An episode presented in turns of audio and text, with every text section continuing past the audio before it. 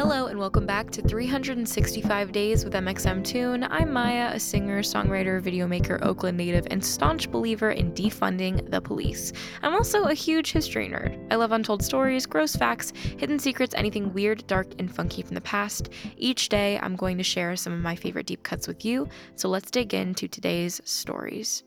It's 365 with mxmtoon. New facts every day, so don't leave too soon. I'm gonna teach you stuff, no, it won't be tough. Gonna go a year till you've had enough. It's 365.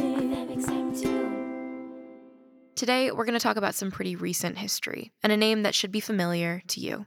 On March 13th, 2020, Louisville police shot and killed Breonna Taylor, a 26 year old black woman who worked as an emergency room technician.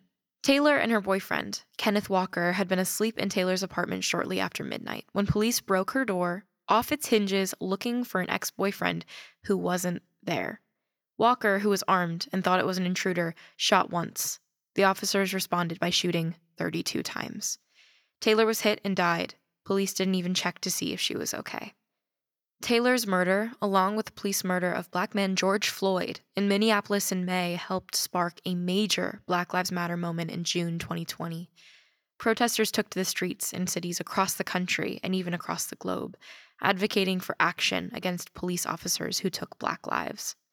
The protests were also the start of mainstream advocacy for defunding the police, a movement that called for reallocating police resources to different social services. The idea behind defunding the police is not so much getting rid of the policing system, so much as it is to decentralize it. So instead of calling the cops for everything from a noise complaint to a mental health issue to a major crime, there would be different services that you could call that were trained to handle specific problems. And most importantly, most of these services would show up unarmed, removing the likelihood that a black life would be taken. But let's back up. Breonna Taylor was born on June 5, 1993, in Grand Rapids, Michigan. She grew up in Louisville, Kentucky, and was raised by her mother, Tamika Palmer.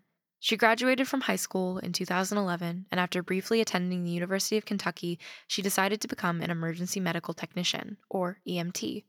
She worked as a certified EMT for the city of Louisville, then began working as an emergency room technician at a local hospital. She had plans to become a nurse. I just think she was destined to be great, her mother told The Cut about Taylor in June.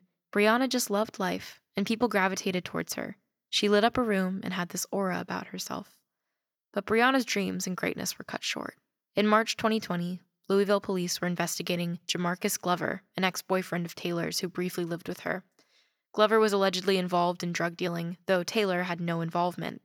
Police had gotten a no knock search warrant for Taylor's apartment believing that packages containing drugs were being kept there. They weren't. And so, shortly after midnight on March 13th, they broke down her door while she was asleep in bed. There's a dispute between police and Walker over what happened next.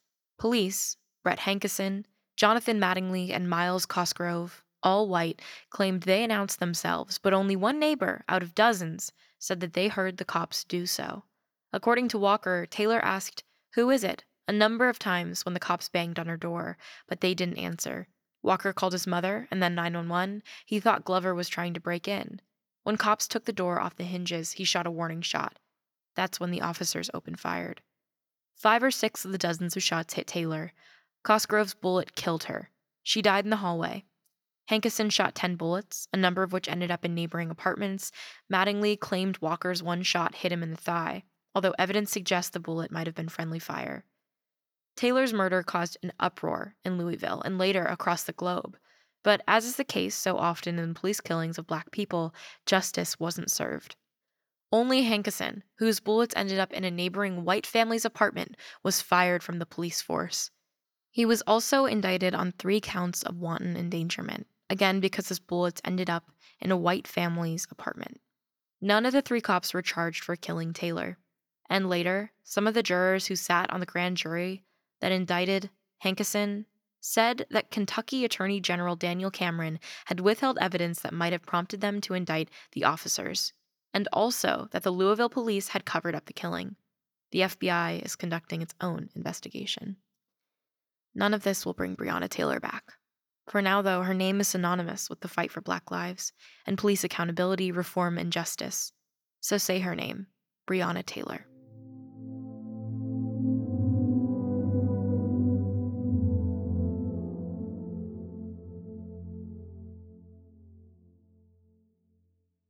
For today's music fact, we have a very special guest. Jade Bird is here to talk about the release of one of her biggest singles to date. My motto, um, I think I wrote, it was the first song I wrote in the shower. And I was really kind of excited by that because I just felt, you know, it was a very uh, kind of legendary thing to do. You always hear about like the best songs being like, oh, I was just washing my hair. And then, and then I, the song came to me. Um, but the chorus literally did. And, and my partner at the time has a recording of me sort of singing it. Um, and as soon as I'd sort of finished that, I got really excited by the idea and headed to the piano on my next sort of sit down when I, when I really go through and start to write. And yeah, I sort of, um, you know, patched out the song and it ended up turning into this sort of, I don't know, like direct, uh, I don't know what the word for it is, but I was really mad at someone for, you know, letting me down every time they came into my life.